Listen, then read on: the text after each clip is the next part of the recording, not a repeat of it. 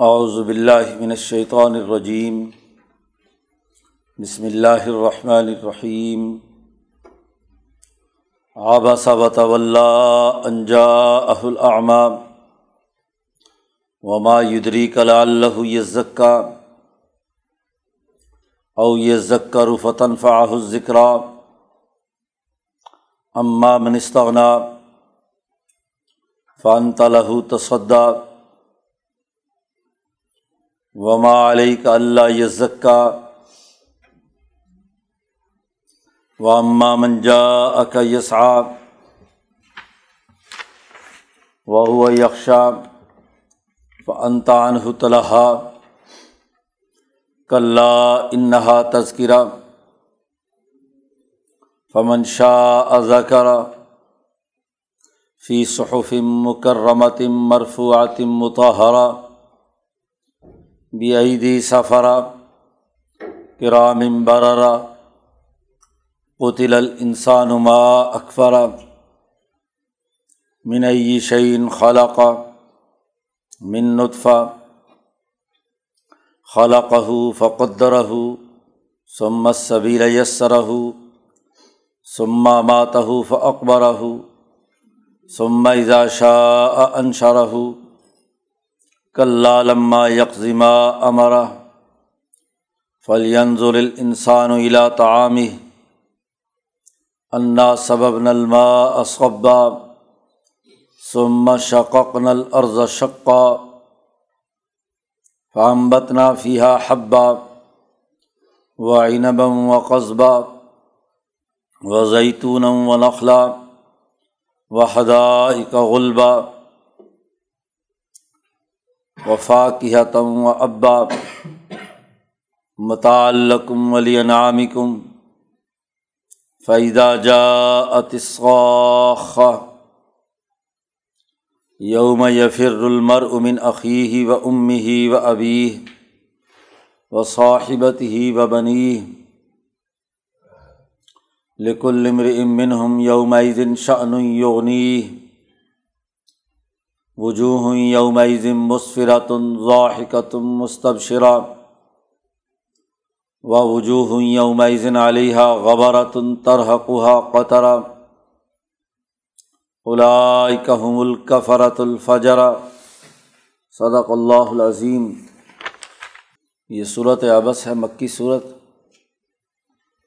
مکہ مکرمہ میں نبی اکرم صلی اللہ علیہ وسلم نے جب دعوت کا آغاز کیا تو جو کمزور لوگ تھے، غریب اور کمزور اور فقیر لوگ، وہ نبی اکرم صلی اللہ علیہ وسلم کی دعوت قبول کرنے لگے۔ تو مکے کے سرداروں نے وہی بات کہی جو گزشتہ قوموں کے انبیاء علیہم السلام، خاص طور پر نو علیہ السلام سے کہا تھا کہ ہم آپ کی بات کیسے سنیں؟ جبکہ آپ کی مجلس کے اندر رضیل اور کمینے لوگ بیٹھے ہوتے ہیں، ان کے خیال کے مطابق انسان جب مال و دولت نہ رکھے تو وہ ذلیل اور کمینہ ہے۔ اراضل آبادی ارا کا لفظ انہوں نے استعمال کیا تھا نو علیہ السلام کے سامنے۔ تو مکے کے ان سرمایہ داروں اور طاقتور لوگوں کے دماغوں میں انسانی اجتماعیت سے متعلق جو فساد واقع ہے، یہ فساد ہر مالا اور مترف کے دماغ میں ہوتا ہے اور دنیا میں انقلابات کا سبب یہی فساد ہوتا ہے جو اجتماعی طور پر انسانیت کے لیے نقصان دہ اور مولانا سندھی فرماتے ہیں کہ یہ سب فساد حد سے بڑھ جائے گا۔ تو یہی قیامت کو لانے کا باعث بنے گا۔ قیامت کو دور دھکیلنے کے لیے ایک ہی کام ہے کہ اس سرمایہ داری تکبر کو توڑا جائے۔ اس فساد کے خاتمے کے لیے اقدامات کیے جائیں۔ جتنی زیادہ ان سرمایہ دار طاقتوں کی قوت کو توڑا جائے گا، اشراف الناس کی اشرافیہ کے خلاف مزاحمت کی جائے گی، اتنا ہی قیامت دور ہوتی چلی جائے گی۔ تو انسانی سوسائٹی کا فساد ہی مخصوص اشرافیہ اور سرمایہ پرست قوتوں کی وجہ سے ہوتا ہے۔ اس صورت مبارکہ کا بنیادی موضوع یہی ہے کہ اس صورت میں سرمایہ پرستی کے اس پورے نظام کو توڑنے اور اس حوالے سے جو رویے سامنے آ رہے تھے، ان رویوں کی سختی سے ممانعت کی گئی۔ قرآن حکیم اپنے اصول کسی واقعے کے ضمن میں بیان کرتا ہے۔ ایک واقعہ ایسا وقوع پذیر ہوا کہ جس پر نبی اکرم صلی اللہ علیہ وسلم پر اللہ نے اعتاب نازل کیا ہے پہلی دس آیات میں۔ واقعہ یہ تھا کہ جب مکے کے سردار، انہوں نے جب یہ بات کہی کہ آپ کی مجلس میں تو غریب، کمزور لوگ بیٹھتے ہیں، ہم اونچے طاقتور لوگ ہیں، حکمران لوگ ہیں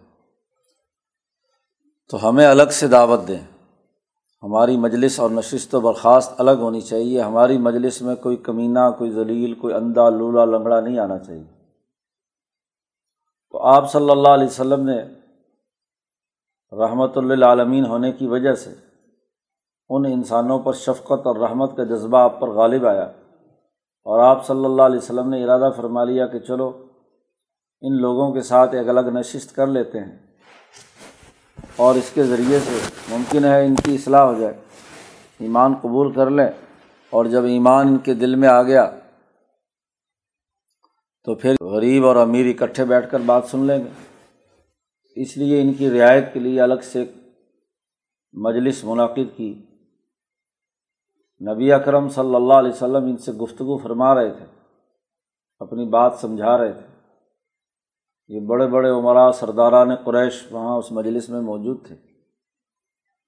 اتنے میں ایک صحابی جو نابینا تھے، انہیں اس صورت حال کا کوئی اندازہ نہیں تھا۔ وہ گھر سے نکلے کسی آیت کا مطلب اور تشریح پوچھنے کے لیے۔ حضرت عبداللہ ابن ام مکتوم رضی اللہ تعالیٰ عنہ۔ تو چونکہ نابینا تھے صورت حال کا علم نہیں تھا۔ وہ اس مجلس میں آ گئے۔ اب نبی اکرم صلی اللہ علیہ وسلم کو یہ خطرہ درپیش ہوا کہ یہ نابینا آ گیا ہے اور آتے ہی انہوں نے فوراً سوال بھی داغ دیا کہ یہ قرآن کی آیت اس کا مطلب کیا ہے؟ سمجھنا چاہتے ہیں۔ تو حضور کو ناگواری ہوئی، طبیعت پر گراں گزا کہ یہ تو اپنا آدمی ہے، چلو بعد میں پوچھ لے گا۔ تو یہ جو باقی مجلس سرداروں کی ہو رہی ہے تو ہو سکتا ہے یہ بدک جائیں، بھاگ جائیں۔ اور مقصد بھی یہ تھا کہ ان کو بات اگر سمجھ میں آ گئی، جو رولنگ کلاس ہے، اس کو اگر بات سمجھ میں آ جائے تو پھر اس سے پروگرام تیزی سے آگے پھیلتا ہے۔ تو یہ آپ صلی اللہ علیہ وسلم کے اس خیال سے، پہلے آپ صلی اللہ علیہ وسلم کے چہرے پر ناگواری کے اثرات ہوئے۔ چہرہ بدلا اور آپ صلی اللہ علیہ وسلم نے اس کو پسند نہیں کیا۔ قرآن حکیم نے وہ پورا نقشہ کھینچا ہے۔ قرآن حکیم کہتا آبا صاحب اللہ یہاں براہ راست نبی اکرم صلی اللہ علیہ وسلم کو مخاطب نہیں کیا۔ صرف ماضی کا سیوا اور واحد مذکر غائب کی ضمیر اس کے اندر ہے۔ اس کا استعمال کیا۔ حضور اقدس صلی اللہ علیہ وسلم کی عظمت شان اور آپ کی جو محبوبیت ہے، تو براہ راست یہ نہیں کہا کہ آپ کا چہرہ بدل گیا۔ بس مطلقاً کہا کہ اس کا چہرہ بدل گیا۔ کون؟ سیاق و سباق تو ظاہر ہے کہ خود نبی اکرم صلی اللہ علیہ وسلم ہی ہیں۔ آبس کہتے ہیں کسی کو ناگواری کے ساتھ ماتھے پر بل بنانا، تیوری چڑھانا۔ تو اس نے تیوری چڑھائی۔ و طول اور اس اندھے سے منہ موڑ لیا۔ آپ صلی اللہ علیہ وسلم نے اس کی طرف سے چہرہ ناگواری کی وجہ سے الگ کر لیا، دوسری طرف کر لیا۔ وہ جو لوگ بیٹھے ہوئے تھے، ان کی طرف متوجہ رہے۔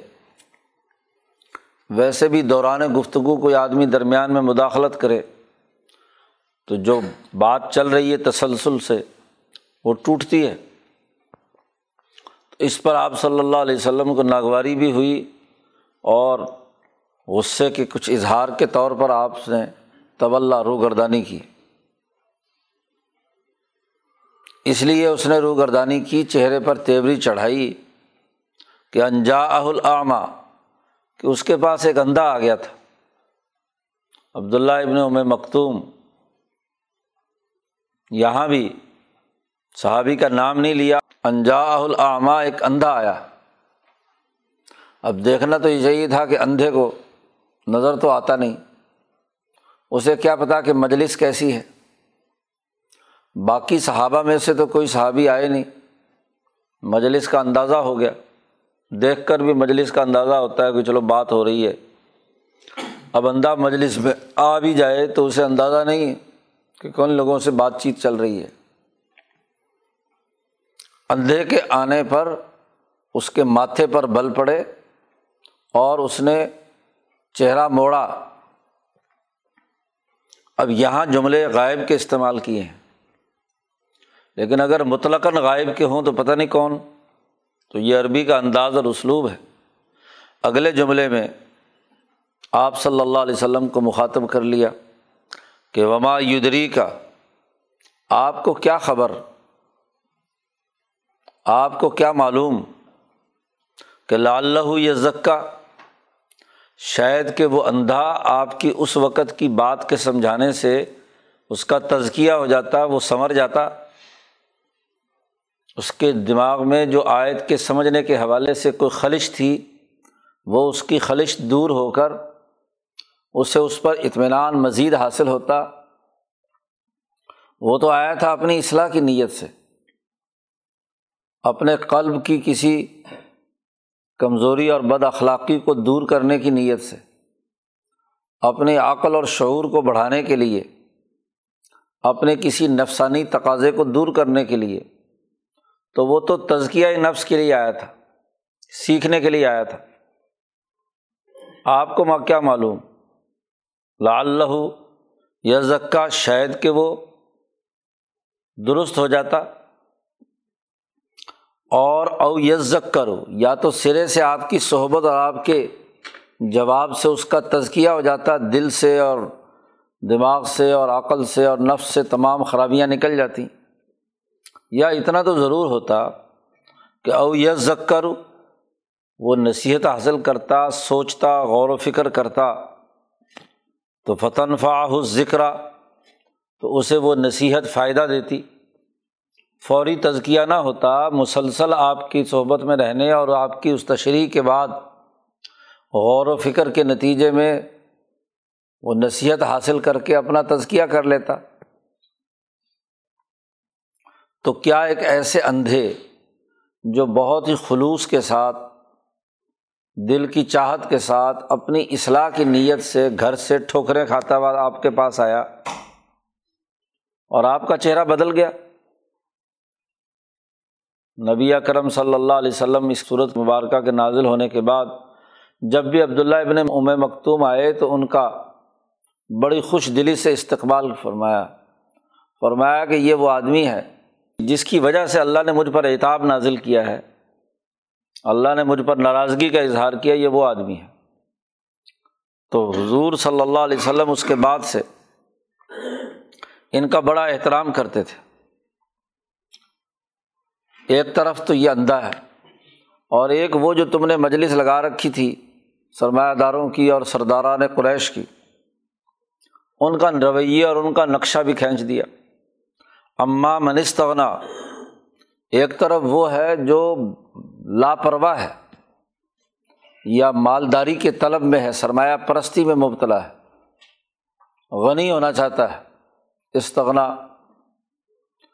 سوچ اور فکر سے بھی لاپرواہی اختیار کرتا ہے اور سرمایہ پرستی اس مالداری کے مرض میں مبتلا ہے۔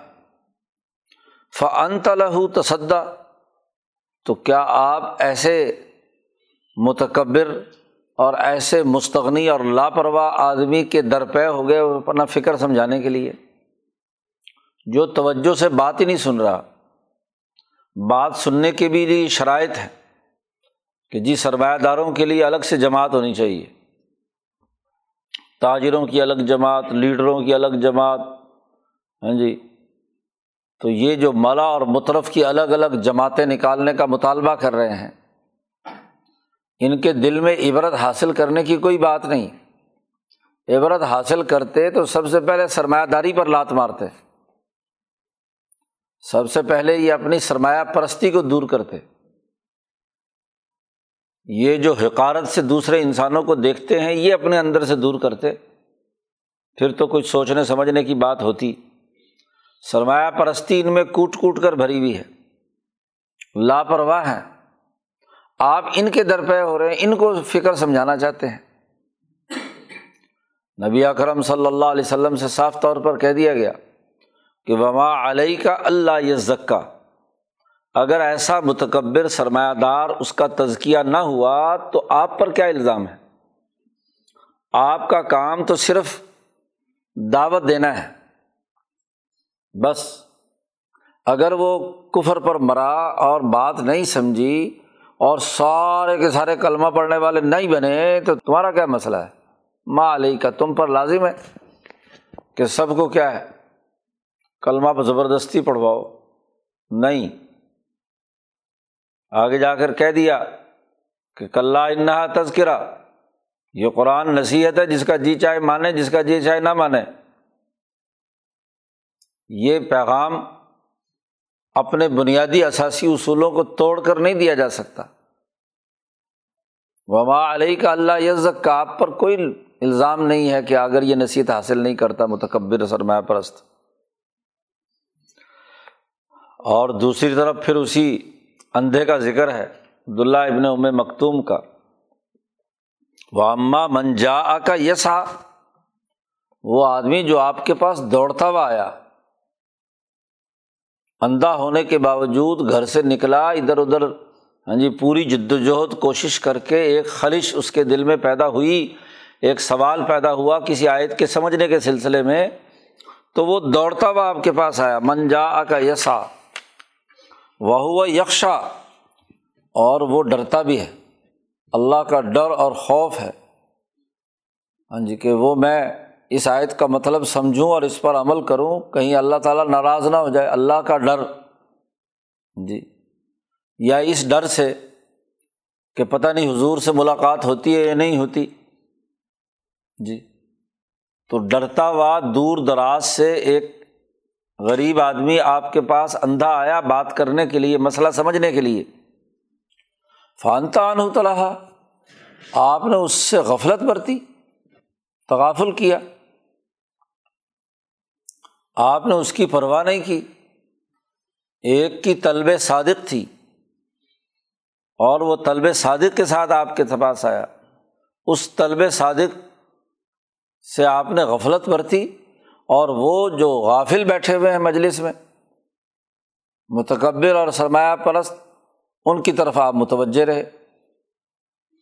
ان دس آیات میں نبی اکرم صلی اللہ علیہ وسلم فرماتے ہیں کہ اللہ نے مجھے پر اعتاب نازل کیا۔ جس آدمی کی وجہ سے کیا میں اس کا احترام کرتا ہوں۔ ہر مجلس میں جب بھی وہ آتے تو ان کا ہاں جی، اعزاز و اکرام کرتے تھے۔ کل ہرگز نہیں۔ ایسا رویہ مناسب نہیں بالکل بھی کہ جو آدمی طلب صادق کے ساتھ آئے، اس سے غفلت برتی جائے اور جو آدمی متکبر اور سرمایہ پرست ہو اور امیر ہو، اس کی رعایت رکھی جائے۔ اور ویسے بھی جب ایک دائی صرف سرمایہ داروں کی مجلسوں میں جا کر تقریریں کرے اور ان سے باتیں کرے اور ان کو دعوت دے اور غریبوں کی پرواہ نہ کرے تو لوگ تو یہی کہیں گے کہ یہ پیسے والوں کے پیچھے بھاگ رہا ہے۔ جی یہ امیروں کے پیچھے بھاگتا ہے، ان کو دعوت دیتا ہے کہ وہاں سے ضرور اس کو کوئی پیسہ ویسا ملتا ہوگا۔ تو جماعت کی اجتماعیت ٹوٹتی ہے۔ نبی تو کمزوروں اور ضعیفوں اور مسکینوں کے حقوق کے لیے آتے ہیں۔ وہ اگر صرف سرمایہ داروں کی مجلسوں میں بیٹھنے لگ جائیں تو یہ بہت بڑی خرابی ہے۔ اس لیے صاف طور پر کہہ دیا کل ہرگز ہرگز یہ بات درست نہیں۔ ہے یاد رکھ لو، انہا تذکرہ۔ یہ نصیحت ہے، بس تذکرہ ہے، یاد کرانے کے لیے آئی ہے۔ فمن شاہ ذکر، جس کا جی چاہے، اس سے نصیحت حاصل کرے، اس کو یاد کرے، اس کو پڑھے۔ یہ نصیحت ایسی ہے، فی صحف مکرمتن یہ عزت والے صحیفوں میں لکھی ہوئی ہے۔ لوئے محفوظ میں یا وہ کتاب مقدس قرآن حکیم جس پر قرآن حکیم لکھا گیا ہے ورقوں پہ۔ مرفوعتم متحرتن ایسے صحیفے، ایسے ورقے ہیں جو اونچے رکھے گئے ہیں اور بالکل پاکیزہ ہیں۔ یہ تو ایک دستور اور آئین ہے۔ یہ مقدس ہے۔ یہ نصیحت ہے۔ اب جس کا جی چاہتا ہے اس کو پڑھے۔ یہ کوئی زبردستی کی بات نہیں ہے۔ پروگرام جتنا اونچا اور آرا ہے، وہ لوگوں کے پیچھے بھاگے گا کہ لے لو جی لے لو۔ جس کے پاس ایسی کوئی فٹیچر سی کتاب ہو تو وہ تو لوگوں کے پیچھے بھاگتا، لو جی میری کتاب پڑھو، میری کتاب پڑھو۔ یہ کتاب وہ نہیں ہے، یہ مقدس کتاب ہے اور مقدس پروگرام ہے، جس میں طلب صادق ہو اس کو دی جائے۔ اور جس میں طلب صادق نہیں ہے، جھوٹا ہے، سرمایہ پرست ہے، تو اس کی پرواہ کرنے کی ضرورت نہیں ہے۔ کل ہرگز ہرگز۔ بے عیدی سفرا لکھنے والوں کے ہاتھوں میں ہے۔ قرآن حکیم جو لکھتے ہیں، فرشتے ہیں جنہوں نے لوہے محفوظ میں لکھا، یا دنیا میں وہ انسان جنہوں نے اس کو مقدس ورقوں میں لکھا۔ وہ کرام برارا وہ لکھنے والے بہت معزز اور بہت نیک لوگ ہیں، اونچے درجے کے لوگ ہیں۔ آئین بھی، تحریر بھی، اعلیٰ اور عمدہ، اور اس کو تحریر کرنے والے بھی کرام برارا تو کتاب کی اہمیت اور عظمت بڑھ گئی۔ یہ کتاب ایسی نہیں ہے کہ ان سرمایہ داروں کے پیچھے، ان کی خواہشات کے پیچھے بھاگتے رہو کہ جی ان کے لیے الگ مجلس بناؤ، ان کے لیے یہ کرو، وہ کرو۔ ایسا نہیں ہے۔ یہ نصیحت دوسری جگہ پر بھی صورت کہب میں اللہ نے فرمایا کہ وصبر نفس کا معلزین یدعون رب ہم بالغدات ولاشی یرید نہ وجہ اپنے آپ کو جمائے رکھیے۔ نبی اکرم صلی اللہ علیہ وسلم کو براہ راست حکم دیا۔ ان لوگوں کے ساتھ جو اللہ کو پکارتے ہیں صبح اور شام۔ اور نبی اکرم صلی اللہ علیہ وسلم سے کہا جا رہا ہے، دیکھو لاتعدوائی ناکان ہوں اپنی آنکھیں ان سے اوپر کسی اور سرمایہ دار، مالدار کی طرف مت کرنا۔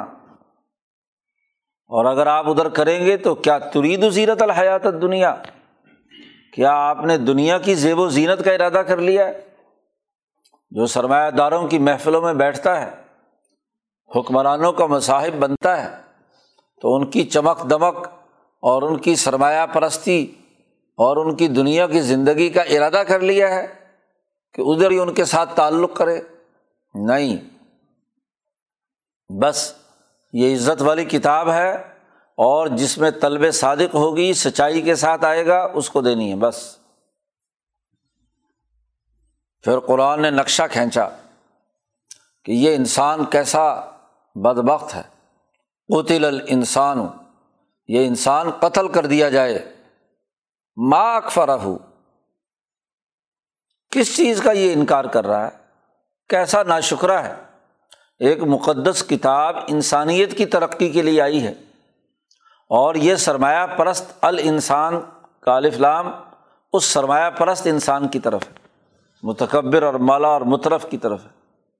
کہ یہ حکمران طبقے، یہ سرمایہ دار قتل کر دیے جائیں کہ یہ کتنی اونچی کتاب کا انکار کر رہے ہیں، کتنے اونچے پروگرام کے نشکری کر رہے ہیں۔ ذرا یہ انسان غور تو کرے، یہ جو آج تکبر اور غرور کے اعلیٰ مقام پر پہنچا ہوا ہے، ذرا غور تو کرے، من عی شعین خالہ کا یہ کس چیز سے اس کی پیدائش ہوئی ہے؟ وہی من نطفہ، ایک حقیر نطفے سے۔ وہ پانی جو بیکار ہے، جس کے اندر کوئی صلاحیت اور استعداد اگر رحم سے باہر گر جائے تو کوئی طاقت اور قوت اس میں نہیں۔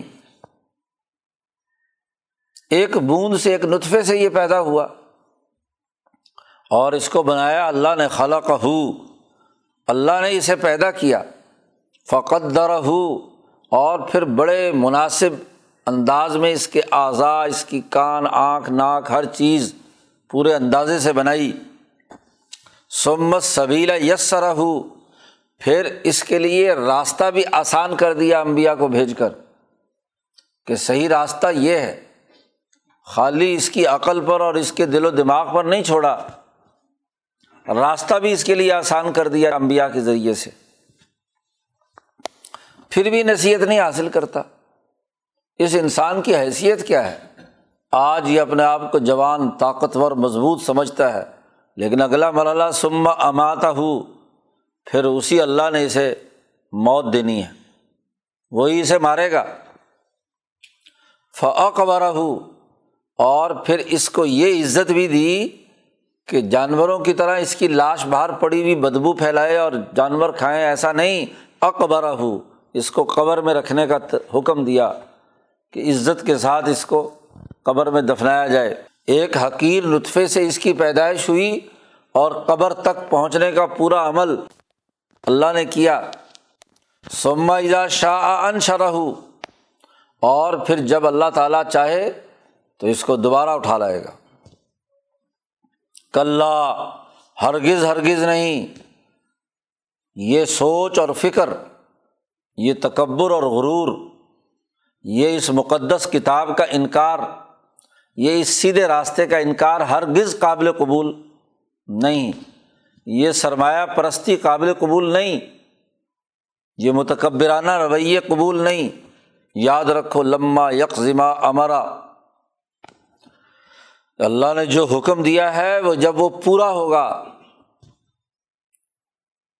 تبھی کیا ہے، یہ اٹھایا جائے گا۔ جو اس کی قضا جاری کی ہے اپنے پورے امر کے لیے، جو کچھ وہ ہے، اسی کو کیا پورا کرنا ضروری ہوگا؟ یہ نہیں ہے کہ پورا نہ کیا جائے، یہ بات قابل قبول نہیں ہے۔ ذرا یہ انسان غور و فکر کرے۔ فلینظر انسان و الا تعام ہی یہ انسان اپنے کھانے کی طرف دیکھے۔ یہ جو صبح شام کھانا کھاتا ہے، ذرا اپنے کھانے پر ہی غور کر لے۔ پہلے تھا اپنی ذات پر غور کرے کہ نطفے سے پیدا ہو کر کہاں تک پہنچا۔ اور اس دنیا میں باقی رہنے کے لیے کھانا ضروری ہے تو ذرا کھانے پر غور کرے۔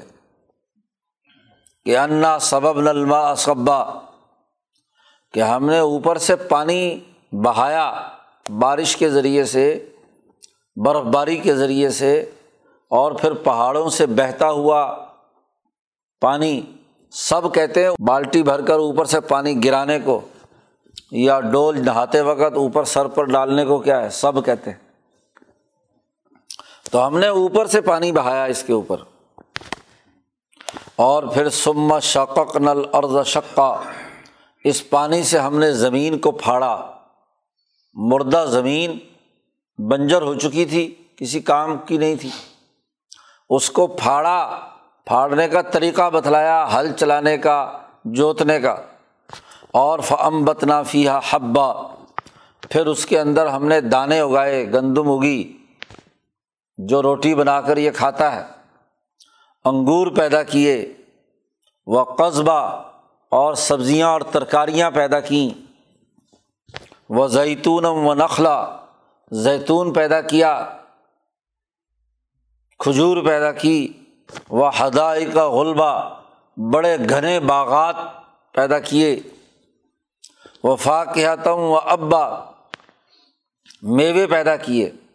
فاقہ ہر اس پھل فروٹ کو کہتے ہیں جو کھانا کھانے کے بعد استعمال میں آتا ہے۔ مکمل غذائیت نہیں ہوتی، لیکن غذا کو ہضم کرنے اور لذت اور تفقع پیدا کرنے کا کردار ادا کرتا ہے۔ وہ ابا اور ابا پیدا کیا۔ اس کے بارے میں ہاں جی مفسرین بڑے پریشان ہیں کہ یہ کیا چیز ہے۔ کسی نے گھاس ترجمہ کیا، کسی نے کچھ کیا، کسی نے کچھ کیا۔ لیکن حضرت شیخ الہند کے شاگرد مولانا مناظر حسن گیلانی، انہوں نے کہا کہ فاقیہ کا ذکر کیا ہے، پھلوں کا، جو کھانے کے بعد بطور لذت کے ہیں۔ اور پچھلی جو ترتیب چلی آ رہی ہے، اس کے بعد ہر بعد والی چیز پہلے سے زیادہ اعلیٰ اور عمدہ ہے۔ تو باقی تمام فروٹ سے کوئی اعلیٰ ترین فروٹ کا ذکر ہوگا نا، یہ ابا جو ہے۔ تو ان کا خیال یہ ہے کہ اصل میں تو یہ کیا ہے؟ امبا ہے، کہ آم ہے۔ تو چونکہ اربوں کے یہاں یہ عام طور پر نہیں ہوتا اور نون کا لفظ ان کے یہاں اس طرح استعمال نہیں ہوتا۔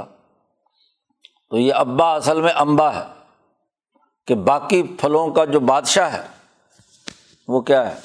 آم ہے۔ تو آم، فروٹ، سیب، انگور، زیتون وغیرہ کا ذکر کرنے کے بعد کہا کہ اس کے بعد کیا ہے؟ آم ہے۔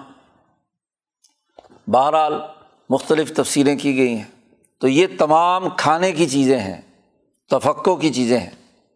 قرآن نے کہا متا الکم تمہارے لیے اور تمہارے جانوروں کے لیے یہ نفے کی چیزیں ہیں۔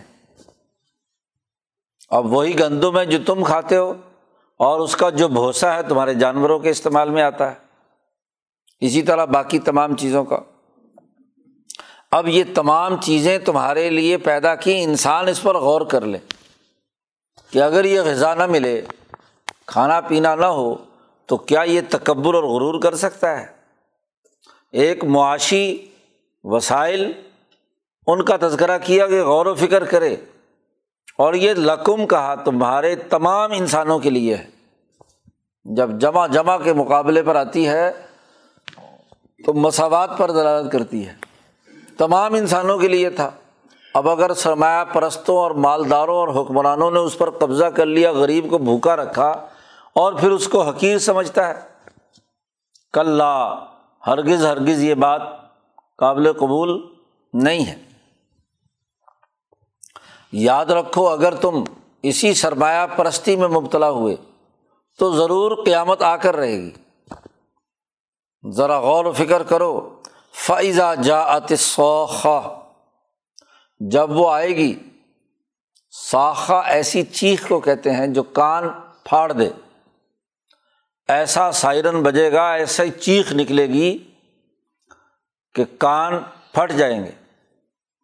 تو جب وہ کان پھاڑنے والی آئے گی اور انسان ایسا خوف زدہ ہوگا کہ یوم یفر المر امن عقی آدمی بھاگ رہا ہوگا اپنے بھائی سے بھی، سگا بھائی۔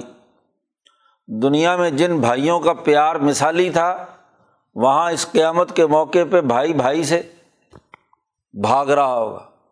وہ امی ہی اپنی ماں کو چھوڑ کر بھاگ جائے گا۔ وہ ابھی ہی اپنے باپ کو چھوڑ کر بھاگ جائے گا۔ وہ صاحبت ہی اپنی بیوی کو چھوڑ کر بھاگ جائے گا۔ وہ بنی ہی اور اپنے بیٹوں کو چھوڑ کر بھاگ جائے گا۔ یہی وہ رشتے ہیں جن کے لیے دنیا میں سارے انسان کام کرتا ہے، بیوی کے لیے، بچوں کے لیے، ماں کے لیے، باپ کے لیے، سگے بھائی کے لیے۔ لیکن وہ خوفناک چیخ ایسی ہوگی، کان پھاڑنے والی، کہ ہر آدمی نفسی نفسی نفسی صرف اپنی جان کی فکر میں ہوگا۔ قرآن کہتا نقشہ یہ ہوگا کہ لکل من ہم ان میں سے ہر ایک آدمی یوم شن یغنی ہی اس دن اس کی ایسی شان ہوگی، ایسی حالت ہوگی کہ جو باقی تمام چیزوں سے الگ اور منفرد ہوگی۔ ہر آدمی اپنے ہی چکر میں پڑا ہوا ہوگا۔ کسی دوسرے کا کوئی احساس نہیں ہوگا۔ اور خاص طور پر وہ انسان کہ جنہوں نے دنیا میں انفرادیت پسندی ماں کا حق نہیں پہچانا باپ کا حق نہیں پہچانا بہنوں کا حق نہیں پہچانا بیٹی کا حق نہیں پہچانا ہاں جی اپنے بھائی کا حق نہیں پہچانا یہاں وہ سرمایہ پرستی کے مرض میں مبتلا ہو کر ماں بیچ دے، بہن بیچ دے، بیٹی بیچ دے، اولاد چھوڑ دے، بیوی قربان کر دے، بھائی قربان کر دے، رشتے قربان کر دے، اس کی حالت خاص طور پر ایسی ہوگی۔ لیکن اس وقت ایسی حالت میں بھی وجوہ ہوئی یوم ظم مسفرتن، ایسے چہرے بھی ہوں گے جو اس دن بڑے روشن ہوں گے۔ مسفرا ضاحکتن، کوئی خوف ان پر نہیں ہوگا بلکہ ہنس رہے ہوں گے۔ مستب شرتن ایک دوسرے کو خوشیاں اور مبارکباد دے رہے ہوں گے۔ چہروں سے مسکراہٹ اور مسرت اور چہروں کی روشنی وہ ایک دوسرے کی خوشخبری کا باعث ہوگی۔ قرآن کہتا ہے وہ وجوہ یوم علیہ غبرتن اس دن کچھ چہرے ایسے ہوں گے کہ جن کے اوپر غبار آلود ہوں گے، گرد پڑی ہوئی ہوگی۔ تر حقوہ قطرہ ان کے گناہوں کے نتیجے میں ان کے چہروں پر سیاہی ملی ہوئی ہوگی۔ جیسے سیاہی پڑتی ہے، آدمی دور دراز مصیبتوں میں سے گزر کر، دھوئیں میں سے گزر کر آئے۔ تو اس کے چہرے کی جو حالت ہوتی ہے۔ کالے سیاہ چہرے، گرد پڑی ہوئی غبار آلود۔ قرآن کہتا الا کہ الفجرا۔ یہی وہ لوگ ہیں جو نا شکرے ہیں، منکر ہیں۔ اور انتہائی قانون ضابطے کو توڑنے والے ہیں، فاجر ہیں۔ تو جو نا شکرہ اور کافر ہے، اس کے حالت، چہرے کی حالت یہ ہوگی۔ اور جو ان تمام حقوق اور اجتماعیت کے تمام تقاضوں کو پورا کرنے والا ہے۔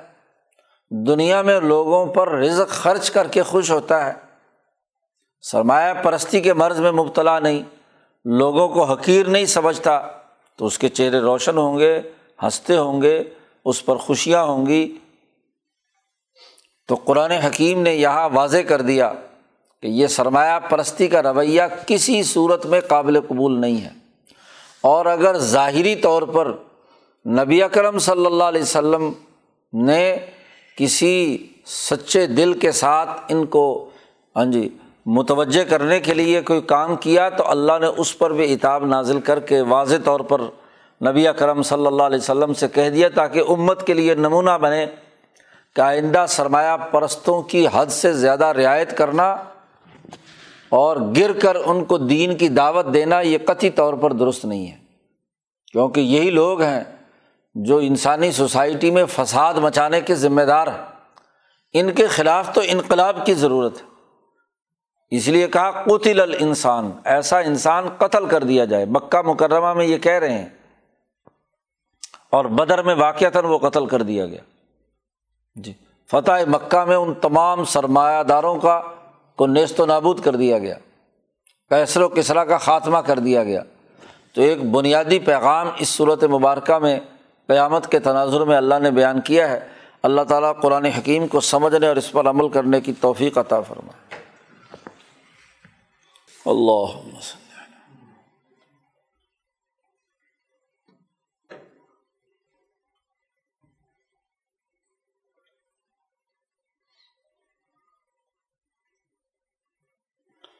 اجمعین۔